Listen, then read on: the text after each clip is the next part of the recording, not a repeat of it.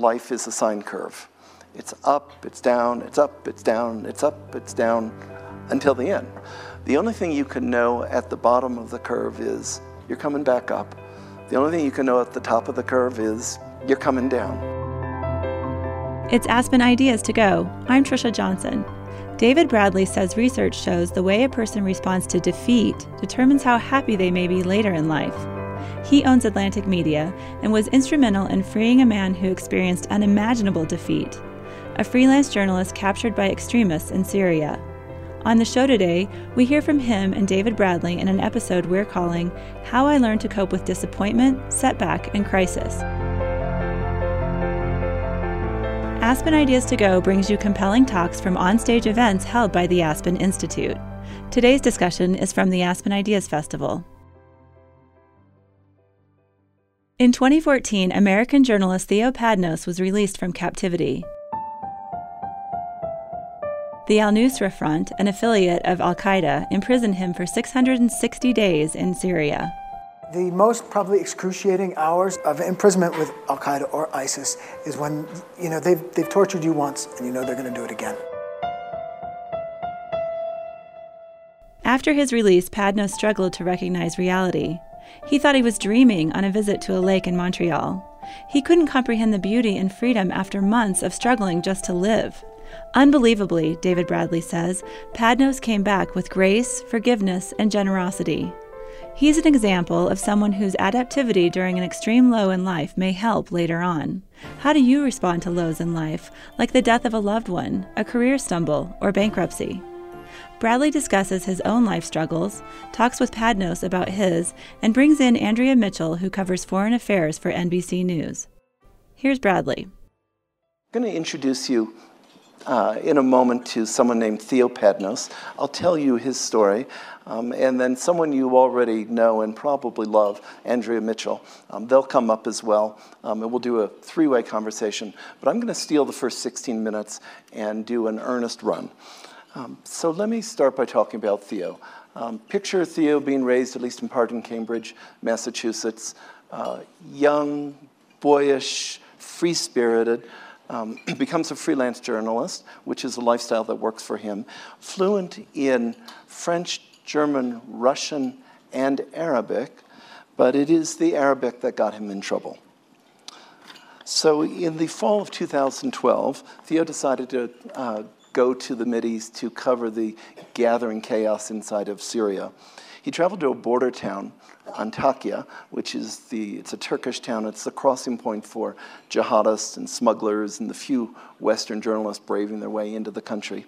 Soon after his arrival, he met three young guys who were making their living by smuggling goods into Syria. And they asked him if um, he wanted to go in with them. Uh, and he said, sure. Faithfully, he accepted. So that night, October 20th of 2012, um, he and his three guides slipped through the barbed wire fence at the frontier of uh, Syria into Syria and went to the front uh, to an old, small, abandoned house. I'm going to read to you a moment of Theo's own account of what happened. The next morning, I helped the young men straighten up the place, cleaning the floors and arranging the pillows in an orderly row on rubber mattresses. They sat me down in front of a video camera and asked me to interview one of them, Abu Osama, when we were done, the cameraman smiled, walked across the room, and kicked me in the face. His friends held me down. Abu Osama stomped on my chest and then called out for handcuffs. Someone else bound my feet. The cameraman aimed a pistol at my head. We're from Al Qaeda, Abu Osama said, grinning. For the next 22 months, Theo was added to the ranks of Westerners who were held by al Nusra, which is the Al Qaeda affiliate in Syria, traveling across rebel held Syria from prison to prison. For a time, Theo was beaten every day with a wooden club, with a PVC pipe, with the butts of uh, Kalashnikov rifles. He was soaked down in water and then electrocuted. He was blindfolded, handcuffed, and put into a metal box for 45 days. In total, 660 days in the hands of Al Qaeda, uh, losing hope that it would ever end. Meanwhile, back in the States, the most unlikely search party had formed. Uh, a few of my colleagues at The Atlantic, uh, Emily Lenzner, who's here, um, is one of them. Uh, and I had been searching for hostages in the Middle East for a couple of years. And we came across Theo's mom and cousins who were searching for Theo. Um, and we all formed uh, together to decide to do this work. If you're looking for hostages in the Middle East, you eventually end up in the Arab Emirate of Qatar. So uh, one uh, June evening in 2014, I found myself in the lobby of the St. Regis Hotel in Doha, uh, waiting to be called up to the suite of a man named Ghanem Al Kubaisi. Uh, Al Kubaisi is the head of security, it's the FBI, CIA for Qatar. The call actually didn't come till one in the morning, but we get called up. Very gracious man. And I give him five pieces of paper. Each of them is a flyer with a photograph and a little description of the five kids we were looking for. He goes through the five and he gets to one, Theo's, and he stops and he says, um, This one, I know about this one. I can save him. Will I do it? It's a curious question. Will I do it? Yes, I'll do it. I'll do it for the mother. Five days after the beheading of Jim Foley, I began to get text messages from uh, Al Kubaisi uh, telling me that Theo's release is coming soon. And then on Sunday, uh, August 24th, 2014, I get an email from, uh, not email, text message from uh, Kubaisi, which says uh, his release is imminent. And then I get another one, which is the thumbs up emoji with the word done. So, what do you make of Theo's story? In the late 1930s, a dime store magnate, W.T. Grant, uh, gave a large sum of money to Harvard College to do a study on 268 Harvard undergrads. Back then, it was all guys. They were in the classes of 1942, 43, and 44. Um, they ran them through physical exams, doctor run physical exams, eight psychiatric exams. Then they hired social workers to interview the friends of the individual students and to interview the students themselves. And then Grant even paid for these social workers to fly to the hometowns and interview the families of these, these young men. It was what we would think of today as a, just an extraordinary 360. But what's remarkable is that Harvard found the funding to continue the study on the same group of 268, and it's going on today. Most of the men have, uh, have passed, but there are some now still in their mid 90s who participate in this study as they have for every five years. This is the longest latitudinal study in the world. So, knowing the detail of each man, uh, across his whole lifetime. The researchers could do something interesting. They could look in, at the men and say, well, who ended up in his 70s or 80s happy and healthy? That's the win win box to end up happy and healthy. Then they could go back through 70 years of data, huge personal data, and say, can we find what are the predictors of health and happiness later in life? And they surfaced three of them.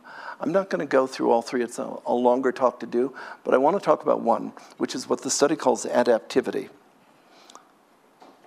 The Harvard researchers focused acutely on how the individual subjects responded to setbacks and disappointments in their lives. So, tracking each boy from college to death, they knew everything. They knew every failed romance, every failed marriage, every death of a child, or career stumble, stumble or bankruptcy. They studied all the disappointments, and then they studied and how did the person respond. They came up with a taxonomy, four different level of first, levels of response to setback. So the worst level of response is bitterness, feelings of betrayal, paranoia, withdrawal. The high end, the best response is um, self deprecation, humility, bemusement, sense of humor, all the supple qualities that could be brought to bear when there's a defeat. It seems too particular to be true, but one of the three largest predictors of how these kids then became men, ended up in life as happy or healthy, was how did they respond to whatever the setbacks? And the most remarkable finding in the study every one of the 268 suffered setbacks. And so have all of we. Um, I gave this uh, talk, a, a, version of it a few weeks ago, um, uh, to a group of college students or graduate students. Um, all I could think about is they can't know what's ahead. Um, but when I see most of you, um, you, you know this already.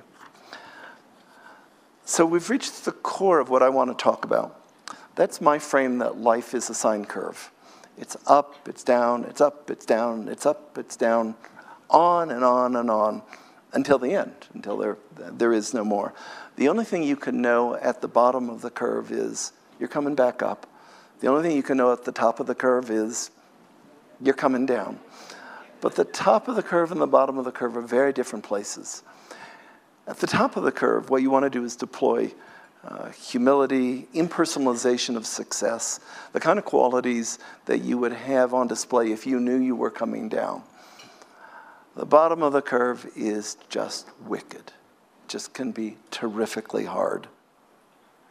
There are going to be moments in everyone's life when some large thing happens.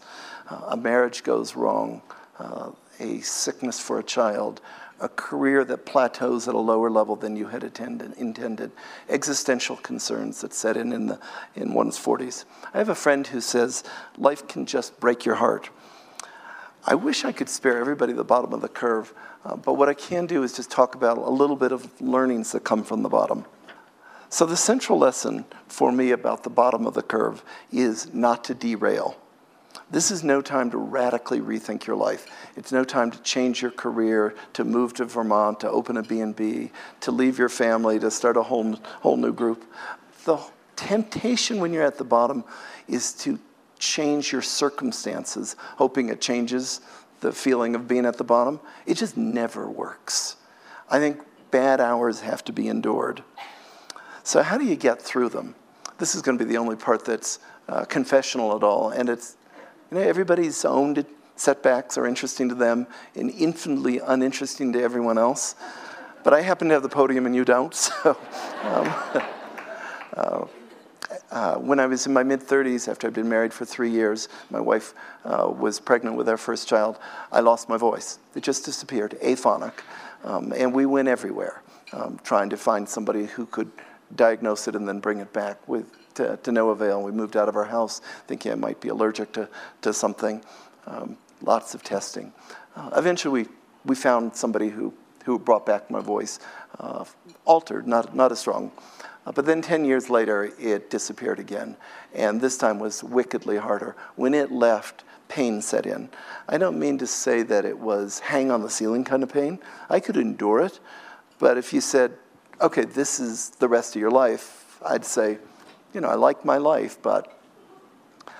So, one of the things um, you learn in the chronic pain field, many of you may know this already, is um, that if you're in a hard hour and you go, I don't think I can do this the rest of my life, you shorten the time frame and you say, Well, can I do it this year?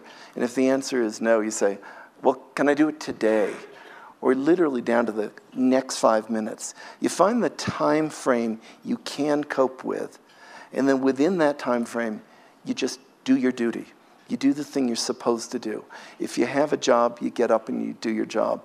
If you have a family, you're responsible to your family, or friends, or parents, um, or acts of kindness. Whatever is your duty to do, just do it day by burdensome day until the curve begins to turn. There's one last thing to be said about the bottom of the curve. Um, that is that um, nothing foundationally good happens at the top. Um, you can have corruption of character, but all um, growth in character, change in nature and disposition is always a bottom of the, the curve kind of affair. There is a blessing that is had in there um, if, you, if you pull it out. Doesn't make it any easier going through it, but it presents this life irony possibility that all of high character is produced in the, in the low moments.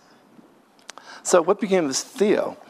Um, well, 20 of us in Washington hadn't met Theo. So we asked him if he'd come by for dinner at our house um, so that we could, we could meet him and interview him. We placed him at the end of the table, and then for almost three hours, we just grilled Theo on what's it like to be held by Al Nusra for 660 days. Um, and then he left, and we all talked about him, what, you know, what you do after every dinner party. You know, the, um, the unobvious observation all of us had, that was that this experience had not broken him.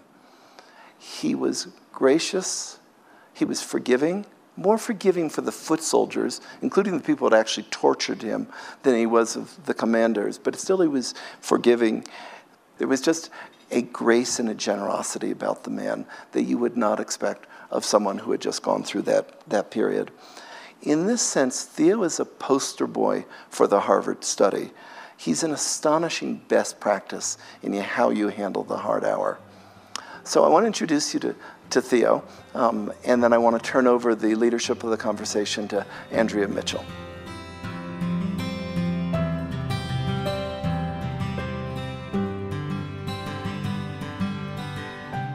It's Aspen Ideas to Go. On the show today, how I learned to cope with disappointment, setback, and crisis.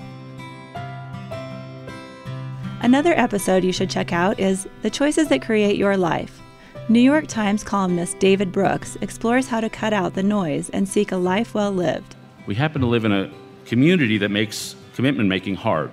We live in a society filled with decommitment devices the internet, our watches, our phones, how do you make a lifelong commitment if you can't keep your attention for more than 30 seconds on one thing? Brooks talks about his research of people who radiate an inner light. What did they do to reach higher levels of happiness? Find it by searching Aspen Ideas to Go on Apple Podcasts or find a link to the episode in our show notes.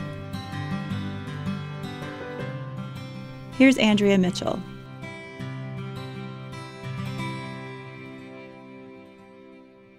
David, I think you've, you've established the perfect predicate. I was reading about the grant study, and you framed it. So, to Theo, whose narrative we followed before today, I hadn't met you, but I felt that I, I knew about you. I didn't know you, and I don't know you.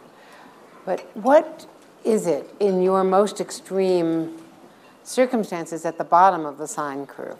What is it that kept your humanity and your spirit? I, I have to say, I don't think that my experience, I think that every person in this audience, subjected to the same um, conditions and same factors, would go undergo the same psychological process. They have a very deliberate um, a process or routine that they, to which they subject their prisoners. The idea is that you are meant to die to your old self, to renounce and repudiate everything that you have learned in the secular world and to wake up again in alignment with God. Now, um, they, they told me, you know, from the beginning, I was filth, I was an animal, I was, um, I was a dog, I was a rat, I was like um, jerasim, that's the, their word for germs. Antum jerasim, they, they, they use that expression for all Americans. Um, okay, so I, I, basically, this is, a, this is not a to, to my credit, psychologically speaking, but I accepted their um, understanding of me. And for a while, you know, for a long time, I was that way in regards to them. I'm like, I, I, I was so frightened of them. And so um, I just had, had so little sense of self when I was in their control. And at a certain point, all of that just went away. And I'm just, I'm just like, you people, I, I don't believe your nonsense anymore. At that point, I started to regain some strength and I started to write, and I started to write about them. And, um, you know, so I went on my own little psychological voyage, but I don't think, you know, when I was in prison, through the pain and the suffering and the isolation and the terror, I went on that voyage, but I don't think that that voyage is, um, is characteristic of me. I think it's characteristic of humankind, that you, um, you know, you know who you are. And, um, you know, I know I'm not filth or I know I'm not a germ. They were trying to make me believe I'm something I'm not. So, um, you know, I, I, went on a voyage that is like a voyage of the spirit. But I think everyone would go on such a thing if they were in that circumstance. It's, you know, hopefully you would come out okay. Like I, I came out okay. Well, I think mm-hmm. every one of us, if I can speak for this audience, is thinking, no, I don't think I would uh, survive that uh, psychologically. But was was the isolation as difficult for you, or what filled your intellectual life, your uh, emotional life during the isolation? I mean, the, the most probably excruciating hours of the, of the um, of imprisonment with Al Qaeda or ISIS is when you know they've, they've tortured you once and you know they're going to do it again. They would tell me after the first session, "We're coming tomorrow. Tomorrow's going to be worse." you know, and this could go on eh, for months. Um, you, don't know when they're going to come back again. Sometimes they'd leave me for a week and then come after a week. And the prisoner next door, you know, they'd come for him every day. So, um, you know, uh, I, I gave up. I, I can claim no claim to psychological fortitude because I really did not think I was going to emerge from the bottom of the sine curve. I was like, this is it, and then they're going to kill me. I'm never going back up. Um, so, um, what was your question? Sorry. Well, what, what in those periods, especially the isolation, what occupied your mind? Was terror. Was, you know, um, after a while I got used to it. They gave me a Quran, I could read the Quran. Um, there were some ISIS prisoners in the cells next door, and I could tap on the thing and say, Salam alaikum, Sheikh, how are you? You know, and I had a nice relationship with my ISIS guys in the, and all the other prisoners. I had a nice relationship with them. But there were times when I could have no communication with anybody. Um, and they would just come in and like kick me and throw my food on the floor. And um, I, I didn't, I, I felt that what was, that they had prepared for me a, a long, long descent into giving up on life, and then they were going to kill me. Only when I psychologically gave up on it on my own. So I was like, I'm not going to let them, I'll do it myself. Tell about the lake in Montreal. okay, I mean, there were times when I said, you know, if, if they ever let me out of this, I will, um, you know, I'll go home and I'll, I'll get married and I'll have a family and I'll go skating and my wife will bring me and the kids chocolate and, and you know, it'll be just gorgeous. But that seems so unlikely. And the, the, the thing that was realistic and real to me was torture and scorpions and ISIS. And I'm like, this is my reality and I'll never, never come to Montreal. So when I finally did get to Montreal, I'm like, this isn't real. This is just astonishing. The most simplest little things in the world um, a lake a bird, um, you know, flying over the lake. It brought me to tears. When I, I, could not stop crying. Like the first couple months when I came back, I was in tears all the time, and I think my mom thought I was like, you know, unstable in a way. When I met the Foleys, for instance, I had seen James Foley on TV when I was in captivity. I'd seen the mom and dad on TV when I was in captivity. They brought me out and showed me. So when I saw them in real life, I just couldn't stop crying. It was very impolite, really. I should have like did, did you did you know of the efforts to rescue you? I had no idea. This is another thing that just moved me so much. I, I had no idea. I mean, David uh, Bradley, in this capacity, was totally a volunteer. Like, no, you just, out of the goodness of your heart, you did this, and it never occurred to me. I thought maybe the US government, but it never occurred to me that some civic minded person. And when I came back, I thought, my God, we are such good people. How, I mean, where do we get this goodness in ourselves that a citizen will emerge and, and deploy the resources of his company on my behalf? I, I was in this psychological state where I was thinking, I'm the dummy. I was dumb, but I, I was really blaming myself for getting myself in all this trouble. And I couldn't believe that uh, a person who's like successful and doesn't screw up would come and rescue a screw up. Well, and I, I was sitting in front of Pepke on July 4th, 2014 when David Bradley, with maps and graphs and charts that he'd gotten from his contacts, and all of the nexus of connections, he was working this so intensively and talking to me about who I knew in the State Department well, or in the fair, agencies. You were hammering the State Department on this too. This was a all media team effort. There was a collective effort, and uh, we should speak about Qatar uh, and Al Nusra and the connections. Because for all of the criticism right now, I mean, it's a very complicated situation in the Gulf, as we know. And um, I think through naivete or whatever, there have been, uh, as a result, in part of the Riyadh summit, there is a shift in U.S. policy that Secretaries Tillerson and Mattis have tried so far unsuccessfully to disentangle and an isolation of Qatar by the Saudis and the UAE and other allies. And it's, it's been a long simmering rivalry dispute in the region that has been exacerbated by the President's Summit and other empowerment and the succession uh, that's taken place. So, but the, the Qataris were, uh, to my understanding, central to the context. They were the only effective party in the end. Um, So, David, the wisdom that you've achieved with all of your success and this self knowledge of how to handle adversity, because, because people externally view you as this extraordinarily successful entrepreneurial, intellectual. Flesh it out a little bit.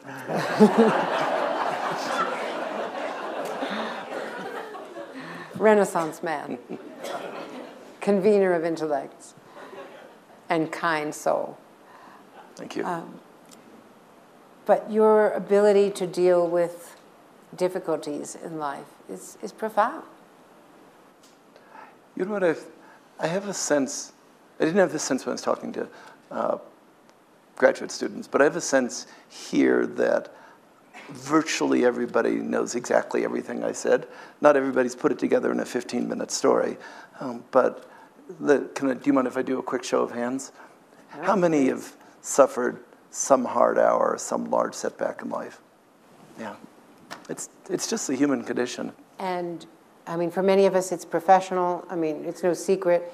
I've written about it. It's no secret that I live in the world of network television. Uh, it can be brutal. Do a little of your story. Well, well, Not the worst you know, of it. I mean, I've, I've been at NBC News 39 years, which is in itself kind of crazy. But there have been, you know, missed opportunities and promotions, and at first women did not have very many opportunities. And I've been passed over, and there were times when jobs were promised and not delivered. And um, I learned of one, um, one removal from an assignment when I was driving to the gym at 6.30 in the morning on Nebraska Avenue. What does removal from an assignment mean? Um, well, I think the exact line, how could I remember it? It was 1994. And I was reading the Washington Post TV column and driving down Nebraska Avenue at the same time. it's sort of hard to explain. That's not texting, that's reading a newspaper. and I think the column by um, John Carmody, the, the former columnist at the Washington Post, was Who is going to have the guts to tell Andrea Mitchell she's being removed from the White House beat? and was that true? That's a verbatim. Oh, yes, it was very true. Um, but as it turned out, I began covering foreign policy full time. I traveled the world. I had a camera crew and producer. Went to Vietnam for weeks at a time. Went to Haiti, covered the wars. Um, I learned more about the world and myself through that setback, quote unquote, than anything that's happened to me before or since. How did you handle the hard hour? So you're reading in the paper, then what? What are the next few weeks? Uh, difficult, a lot of tears, um, the support of my loving spouse, then not my spouse, but always loving. And um, And did you go to work? oh, yeah. Just every day? And I decided to make a virtue out of it and be as helpful as I could to my successor and Yeah. just um, announce to the world how excited I was about the change. Embrace it. Yeah. I think that the common thread here is that the human condition is one that, in the most extreme cases uh, of suffering um, and vulnerability, requires us to find our inner strength and our soul and whatever spiritual resources that we have You know, to overcome it. When I was in, under their control, I was so, um, I had so little ability to make choices. Uh, that things happened to me. Like, um, the one important thing that happened to me in my imprisonment is that I decided that um, they were taking me to a place that was so dark. And so I felt like nobody has been here, uh, but the other prisoners have been. And so I, I wanted to be um, close to them. And when I came out, I found out that David had organized this, uh, you know, a real like um, corp- a corporate movement on behalf of the remaining ISIS prisoners. And to me, that was like the meaning of my life at that point. I had to assist and help and do something because of this experience I had in the bottom of the sine curve, knowing that these people had, had were, were in this really, really dark space, and I had to help them. So I, uh, you know, you, you. Um, something in you decided that you wanted to ally yourself with people in that condition. And I, I, I mean, I was just so, so moved by it. I, I knew that that's what I had to do. And I don't know, for me, that wasn't a, comp, it wasn't a deliberate choice. I didn't say, oh, consciously I shall do this. Unconsciously, I said, I won't do anything but this.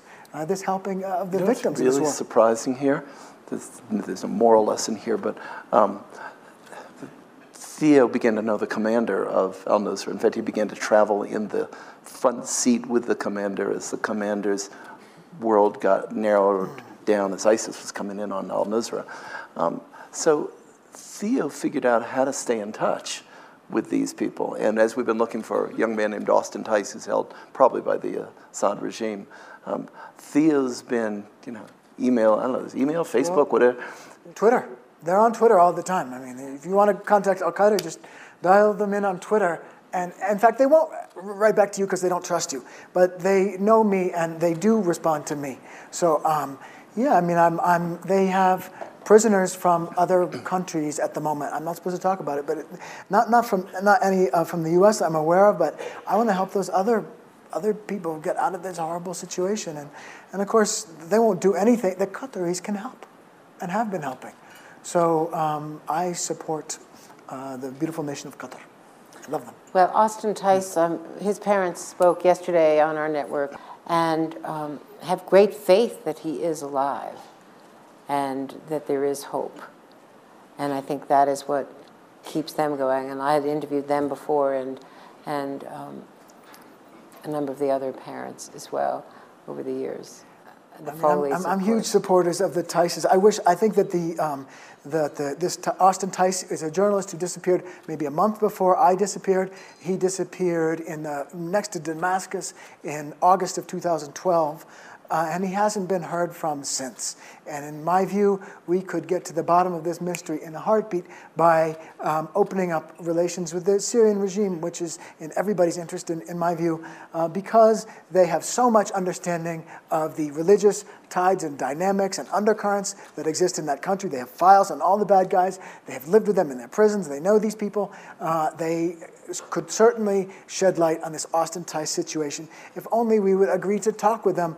But, um, you know, diplomatic convention about which, a subject about which you know much more than I do um, prohibits them from doing this. I, I don't see why. I think we should. We should, it's in our interest to um, resolve this ISIS situation, the Jabhat al-Nusra situation. They have an entire second Islamic state about which we are hearing nothing in the northwestern corner of Syria now.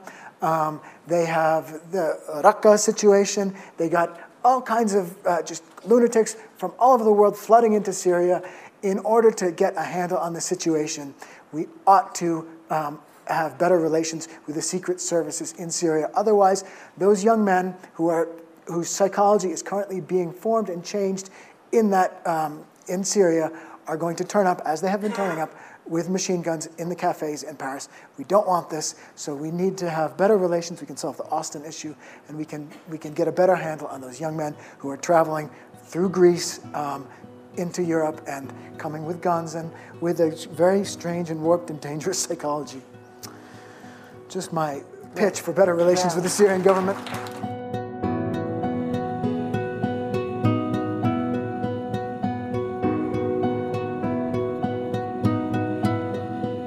You are listening to Aspen Ideas to Go. Discover more about today's episode and explore links to news stories about Padnos' captivity on our website. Our latest blog includes photos of today's featured talk, links, and information on how to subscribe to Aspen Ideas to Go. Find it all at aspenideas.org.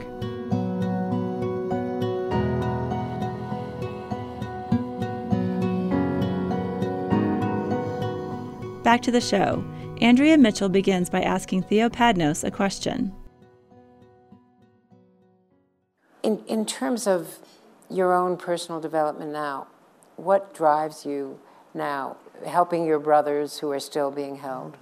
I mean, uh, the, the um, Islamists, let's just call them that. Let's say the yeah, the Islamists are oppressing. it. Um, Maybe they govern something like eight million people in between in between Mosul, which they're mostly finished with, but all of Anbar province, all the way uh, to the um, northwesternmost corner of Syria, maybe let's say six million people are under their control at the moment, and all of those people, to some degree, are are victims. And um, you know, it's a psychological victimization thing. You wouldn't want to be their wife, the wives of these big men with the beards. You wouldn't want to be their child. So I would like to help the world better understand what those people are going through, and um, you know, it's, it's, a, it's a social phenomenon. It goes by many names Jabhat al-Nusra, Jabhat Fatah Sham, uh, also ISIS. It's the same single social phenomenon of religious enthusiasm that uh, empowers the big men with the big beards and the big guns, and the victims are the women and the children, and, and also people who just aren't that interested in Islam. So I would like to, my passion is to uh, dramatize this and help us all understand how these people get so much power and how we can diffuse this power peacefully without killing everybody, completely against the bombing. Um, yeah, but there is a way to talk to these guys. And, you know, I, I bonded with the big men with the beards. These guys, like, I talked to them on Twitter. You can talk to them and you can walk them back from the craziness. Other, uh, the alternative is just to bomb them forever, and they will bomb us forever, and we don't want that. And if you could speak for a moment about your original motivation as a freelance journalist in My- wanting to connect with the Free Syrian Army. Right. Well, the freelance journalist, as you may know, is not a high budget affair. And I had, um, I met some fixers in Antakya, and one guy said, I will take you into Syria for 50 bucks. The other guy said, 20 bucks. These guys said, zero bucks. I go, zero? I'll go with you guys. So that's how I got myself in trouble. But listen, I had been living in um, I had been living in Syria, you know, before the war. I speak Arabic. I had ridden my bike all around those rebel areas. I'm like, this. The other reporters don't know anything. I know. I know how to ride my bike through these areas. They love me. I chat with them, drink tea. I'll have no problem when I go in. You know, that was my stupidity when I. When did you begin to sense that this was a bad decision? Was it really that moment with the camera, or were you already? Um, Yes, on- this is an interesting question. Um, that the, the society has made this spiritual voyage into a very dangerous place. But there is no marker on the ground. When you cross that into that dangerous place, you don't see it until it's much too late. I didn't know what was going on until they were hitting me in the face, until I heard somebody say, Jibal Kalabshe, that means bring the handcuffs. Jibal Kalabshe. When the this, where's the pistol? Then I'm like, this isn't good. But uh, I, I mean, yeah, it was. Uh, there, How many there- of you are taking notes? I think we want to get this down. For, no, the, uh, it's, it's a very invisible and hard to detect change, and by the time you notice it, it's too late. I, I know it now, obviously, but it's too late. I think you've inspired a lot of questions from the audience. So we have microphones, and I want to engage all of you. Yes, sir. Hello. I think I can speak for everyone. My name's Zachary. Uh, that I don't think any of us can conceptualize what you've endured, and, and thank you, and, and thank you for getting them back for us. When you talked about talking with the men with the big beards and the Yes. big guns, about Yes. talking them back from the edge versus just continual bombing, what would you say to them? How would you do that? What would the approach be? Um, what, this is a good question. It's a very important question. We have to know what they want. I mean, um, what, what, what they want is control over their wives and their kids and some of the natural resources. I don't see why we can't give that to them. You know, they, believe the natural resources were supplied by God for them. They believe the Shia and the Alawites have come in from Damascus and gone out to the oil producing regions in, in the eastern part of Syria, that's Deir ez-Zor, and have stolen their God um, given uh, birthright. So I think that we should put the, they should have control of the natural resources. And while it's not a great human rights situation for the wives and the kids, are we going to risk our own people? Are we going to risk like a, are we going to keep bombing them? would you let ISIS keep its caliphate? Uh, they need to be put in a box. You know, they need to have very impenetrable borders on all sides. At the moment, they have no borders. They have this invisible psychological thing that I just walked across without being aware at all. Um, so they need to be in a box. So they can't come out and get us. But um, Can they not be talked back off the cliff once I mean, the commanders are they, they? they can be distracted. You know, they have they they these same people have lived um, in peace amongst the Shia, amongst with Christians for generations. There's no reason why they can't go back to that state. But uh, we need to stop sending them arms. They're incredibly dangerous when these when they get the TOW missile. I mean, we have this train and equip program. That uh, the Obama people were very, very keen on, and it's still in existence as far as, as far as I know. Why are we sending these people that are preparing a genocide against the minorities? Why are we helping the genociders by sending them TOW missiles? I don't understand. The first thing we have to do is stop the armament shipments. It's just, it's really, uh, it's, it's, a, it's a suicidal missile. For, it's dangerous for our own well-being, dangerous for the society of Syria, and it's just the, completely the wrong thing to do. A yeah. side note on that, um, I, I just made a practice of, and still to this day, I don't do anything without getting sign off from the West Wing and uh, from the FBI. Um, and so every time I went to Qatar, uh, I got permission, and every time I went to get permission, they would say, we want you to say, don't pay ransom. Um, the US government doesn't want you to pay ransom. It's illegal for us as citizens to ask. So I was uh, doing my, it's almost like Miranda rights, but I was doing, doing that with this head of security the first time I met him. Um, and he said, uh, David, we don't have to pay ransom uh, to these people. He qualified ISIS. I'm going to put that aside for a second. He said, We've been funding these people who are fighting Assad from the very beginning. You think there's this group here? I can tell you that group stands for a few hours, and then the brother moves over to this group, um, and then that group disbands. And they're all the same people. We know their families. We know uh, the, men, the young men. Um, he also said something particularly interesting, which never struck the U.S. the West Wing as interesting, which he said, if you want us to hive off a group uh, that will, um, we can't get them to be pro-US, but we can get them to be uh, uh, not, their hostilities are inward, not outward, uh, to fight the regime. We can do this. We can break up these groups. But the idea that the United States can choose which people it wants to support and fund them um, uh, is, they would call it a fool's errand. The one exception he said was ISIS. He said, we Qatar, we can't deal with them. They're insane. Um, they're horrifically dangerous. I think he would say, Theo, you have to wipe them out. I mean, you listen, the, the um, wiping them out, I, I'm in touch with some of these people, and I know they're not in Raqqa any longer. Um, in order to wipe them out, you have to kill so many civilians that you'll remember the Stanley McChrystal math. If you have 10 insurgents and you kill two, you don't get eight, you get 20. Um, the military force, I think, um, compounds the problem. So I'm all for it. some of these people. I completely agree. I know better than you know just how sinister and wicked and awful they are. Um, and if they, if they could be assassinated, you know how the, the Israeli government takes them out one by one. Okay, I'm for that. I'm totally against capital punishment. It's a violation of all my principles, everything I believe in. But yes, I believe in that. Okay, fine. However, there's a much, there's a much, um, it's, it's such a wide sociological phenomenon that it cannot be cured with bombs. And the whole issue of ransom, which the Foleys have invaded against uh, the prohibition I mean, the, Europe, the Europeans have gotten, the Italians, the French, and others have gotten away from ISIS, where the American hostages have been killed.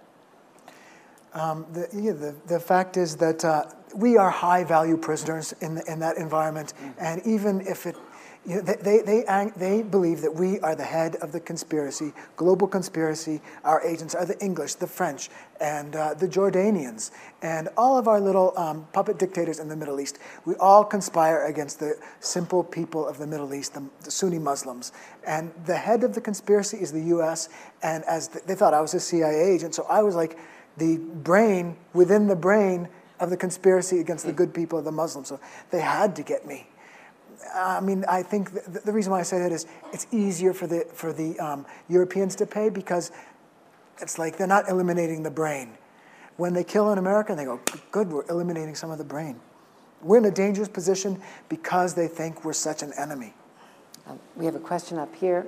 Theo, when you go to bed, are there some nights that you relive the nightmare? If so, how do you deal with it? And David, what made you take this course? What was that turning point that said, this is a cause I want to take on? Um, I, I, when I first came back, I had some dreams that I was, I was going, when I woke up, I would wake up in a prison cell again. And those were disturbing dreams, but they went away. And now I sleep like a baby. And David, what inspired you to get involved? We had a uh, freelance journalist none of us knew. Uh, we had spent $500 buying five pieces from her, which goes to the economics of freelancing. Uh, and she disappeared in Syria, uh, not in Syria, in um, Libya. Um, and so we were working to uh, get her out. And when she came out, three others came out. Uh, one of them was Jim Foley. I had gotten to know Mr. and Mrs. Foley when we were all searching together inside Libya. And so it took us six weeks in Libya. And when their son disappeared, I, and Mrs. Foley and I spoke, I just assumed I was signing up for the, another six week uh, engagement. Um, there's just, there's no, I don't mean this in a false modesty sense, I mean this like genuinely. There's no self sacrifice here. This is fascinating work, takes you to really interesting places. We all look for, like, is there any one thing we can say we did that was good? You know, Theo's my thing. I've banked, I'm up to, I've got two actually now. Hi, David. You mentioned adaptability as one of the three traits that emerged from the Harvard study. Could you just touch briefly on the other two? Sure. Um, so the uh, remember, it's all guys. Um, so uh, the number one one is the ability to form relationships. Um, not all guys are are gifted at that. Um, and so you know what the biggest predictor of uh, whether you, in the relationship sphere of whether you would be happy and healthy later on was not the quality of your marriage. It was were you close to your siblings odd. It's sort of it's awfully particular. Uh, but people who were able to form relationships, even if they didn't have relationships in the 70s and 80s, were were happier. Uh, the second is it just sounds so unlikely, but my wife and I have actually organized a little bit around it. It's called generativity. It is the um, practice of having relationships with the next generation down. Um, it can be your children, but it can also be other people. Um, I don't know why that's a predictor, but it, that is something we can organize around. And there was, in the study itself, there's this lovely, it wasn't a footnote, but it's got a footnote kind of feel to it, which is um, when we are old and we have our children there, let's say it's our children or people or young people we know who are tending to us on one, let's say I'm living in my son's uh, home. Um, and I'm completely dependent, financially dependent, socially dependent. Um, and my son comes home from work and comes up and says, Hi, Dad, how was your day? Um, my job is to uh, support him. So the whole posture is, How was your day? What can I do for you? Is there anything I can help with? Um, and the way they refer to this is um, biology is always intended to flow downhill we are intended to love more and take care of more the next generation down than they do upwards. And we all kind of know, know that from our own experience. That's the stuff of happiness later on. So, uh, David, David argued earlier that ISIS is so dangerous, the only solution is to wipe them out. And Theo, you said you disagreed. And my question, Andrea, for you or Theo, either one of you, if, if they're not going to be wiped out, what would you propose that would be meaningful to deal with the threat of ISIS that would be effective? That would be effective for them? I mean, first of all, then they're not going to be wiped out because they're all blending back into the civilian population now. They have been doing this for hundreds of years. Whenever the threat comes, they go out to the village, they shave the beard, they do whatever it takes to blend in.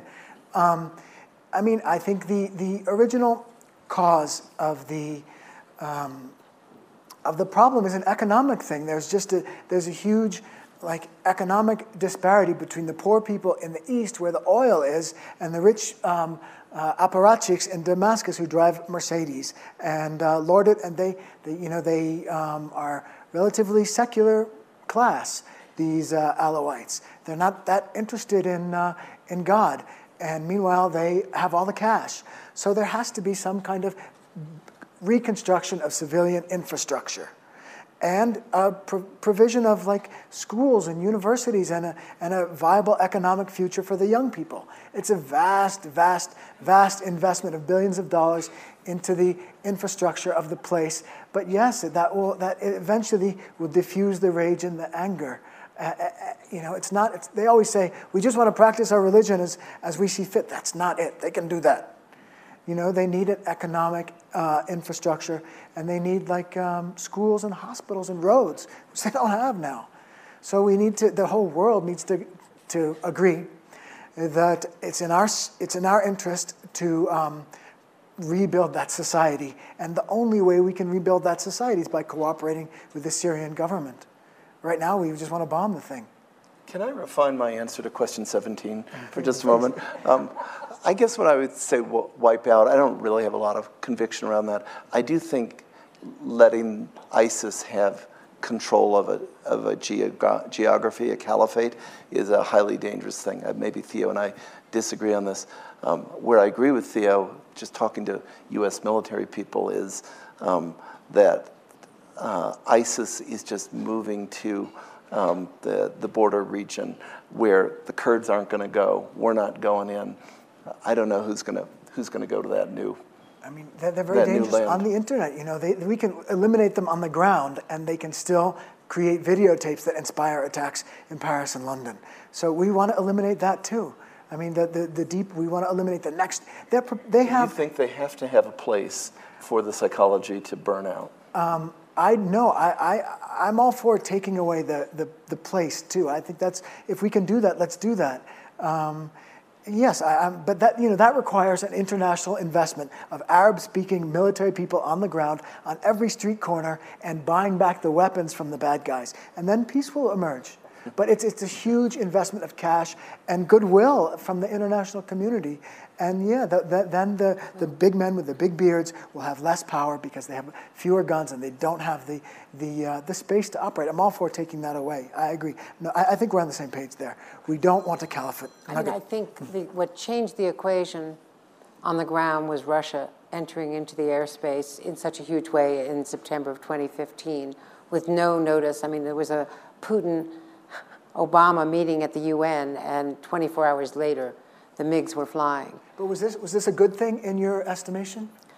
I think it was a bad thing to the extent that the U.S. was caught completely off guard. For us, for us. But for, for our ability to try to leverage a negotiated solution. That's right. I mean, we, we withdrew from the battlefield. We said, whatever outcome happens, we are not going to be able to affect it in any way. But for the people of Syria, for peace in the Middle East, or at least just say Syria, the arrival of the Russians um, promoted peace, even though they came with warplanes. It stabilized the situation. Um, do you agree or, or not? I'm not sure I agree with that, Theo, because the uh, intensive bombing, the civilian deaths, the hospitals that have been targeted by the regime mm. in the last two years have just been uh, devastating. And I'm not sure how, I mean, I think a negotiated solution which has a path out for Assad, given what he has done, is in the end the only viable solution because that population cannot survive or tolerate after the devastation of this war. But you, I, you know it far better from the ground. I mean, time will tell, I suppose. But anyway, we're almost out of time here. here I had go. one question right here to close us up. I have two points to bring up. Mm. Number one, I think it's amazing that you're here and you can speak. And just by the nature of the title of this session, which is really supposed to be bullet points to give you about disappointment, uh, depression, uh, coming out of a bad place, the highs and lows, which I think it's gone off to politics and terrorism instead. And before it's over, I would like David to hear any more bullet points you might have for us, not only to deal with ourselves and our own disappointment, setbacks, and whatever else is going on in our head, but to hand that down to our children, who are the most important things to us. Uh, and number two, Theo, I'm wondering if the government reached out to you because you are an amazing tool to bring to an end all the horror that is happening in this world. And don't you think that maybe possibly when we upset the apple cart of taking down Saddam Hussein, it spawned ISIS into creation? Can, can I answer first? Because my, my um, answer will be quick, and your answer will be better, I think. Um, my, my answer is the government reached out a little bit. I think that they, um, you know, they have a lot more to learn about ISIS, but then again, so do we all.